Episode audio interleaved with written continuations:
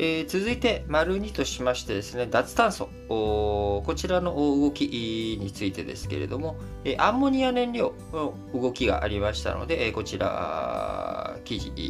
日経新聞の記事をね、読んでいきたいと思いますけれども、え、脱炭素に向けてアンモニアを使おうという動き、こちら、このね、2月ぐらいからずっとお伝え、えまあ、定期的に、まあ、1ヶ月1回ぐらい、のペースかな、あの話をしたりとかしていて、えー、アンモニアを燃料に使うのかということで記憶に残ってらっしゃる方とかもいらっしゃると思うんですけれども、あの僕のラジオ歴史小話の相方のソッシーなんかはですね、えー、このアンモニア燃料結構好きで、えー、その話題としてね、アンモニアを燃料にするんですか？みたいなね、こういうので、えー、なかなか興味深い話ではあるんですが、あ今回発電、えー、発電にアンモニアを活用するっていう動き、これが加速しているという話題ですけれども、えー、ノルウェーの肥料世界大手、まあ、アンモニアってね肥料に使ったりとかする原料ですけれども肥料に使う原料という肥料に使っているこうものですけれども、えー、ノルウェーのヤラインターナショナルという会社。こちら、え、2023年にオーストラリアで再生可能エネルギーを使ってアンモニアを製造して日本の火力発電所向けの燃料需要を開拓していくという、えこういった動きがあります。もともと日本、東京電力や中部電力、こちら折半出資する JERA というところがですね、2024年度からあ石炭の20%をアンモニアに一部の発電所で、え、転換していく計画、こちらを持っています。で、これ、え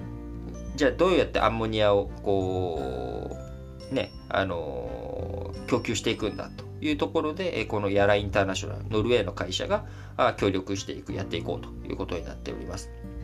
アンモニア、これ自体はですね、生産あ、今言ったように肥料で使ったりしますっていうことで生産方法、そして、え当然工場からあいろんなその農地のね、え、肥料を使うところに持っていくっていう輸送技術、えこちら両方とも確立されているので、え発電所も含めて既存インフラ、これを使ってね、供給することができると。えー、対抗馬あ、脱炭素のね、えー、エネルギー源としての対抗馬として、えー、何か燃やす、火力発電とかの燃料に使って燃やしていくっていうところではあ今使っている原油とか天然ガスよりもクリーンなエネルギーということでアンモニアとかあるいは水素が期待されているわけなんですが、えー、水素の場合アンモニアと違って、えー、今までそれを供給していく生産していくっていう体制が整っていないと。いうことですので、アンモニアの方が安く、え、トータルの発電コストを低くすることができるということになっており、え、日本政府としてはですね、え、経産省を中心にこのアンモニアの需要をしっかりと使って、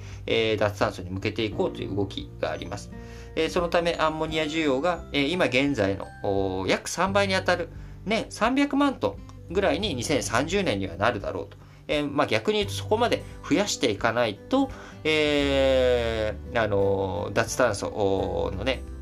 政府目標2030年の中間目標に向けて、えー、進んでいかないということになっておりますがあこちらあアンモニアえー、ポイントとしてはですね、やはり、あのアンモニアを燃やすこと、アンモニアを燃料に混ぜることによって、えー、発電効率は下がらないんだけれども、燃えるもの、燃えた後に CO2 が出てこないと。いう、まあ、こういった取り組みになるわけですが、えー、課題としてはやはりコストの面ですね。お金が高くなっちゃったら、それはそんなことにね、使うよりその安い、えー、天然ガス燃やした方がいいじゃないか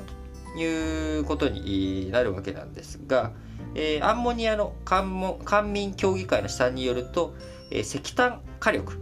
えー、石炭火力の今現状の発電価格というのは 1kW 時間あたり 1kW 時あたり10.4円というものになっておりますが、もしこれ全部100%アンモニアだけで発電した場合は23.5円と2倍強となる。一方、水素だけを使う場合は97.3円 ,3 円ということですので、アンモニアの方が安いんだけど、今現状足元よりは2倍以上の価格、コストがかかってしまうということになっていくので、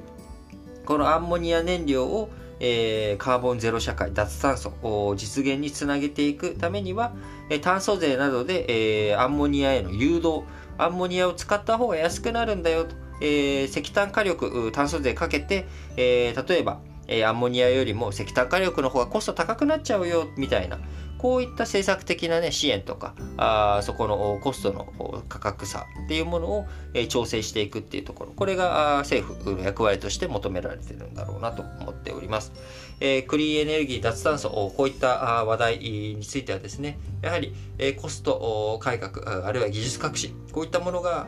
欠かせない領域になっておりますけれども、そういったものがブレイクスルーするまで、えほったらかしで待てばいいやというふうにはなかなかいかないと、えそうこうしてるうちにですねあっという間に2030年なんてやってきちゃうということになるのである程度政府が上から強制的にですね、え流れを変えていくためにも、まあ、僕はやっぱ炭素税の導入というものは避けて通れないのかなと思っております。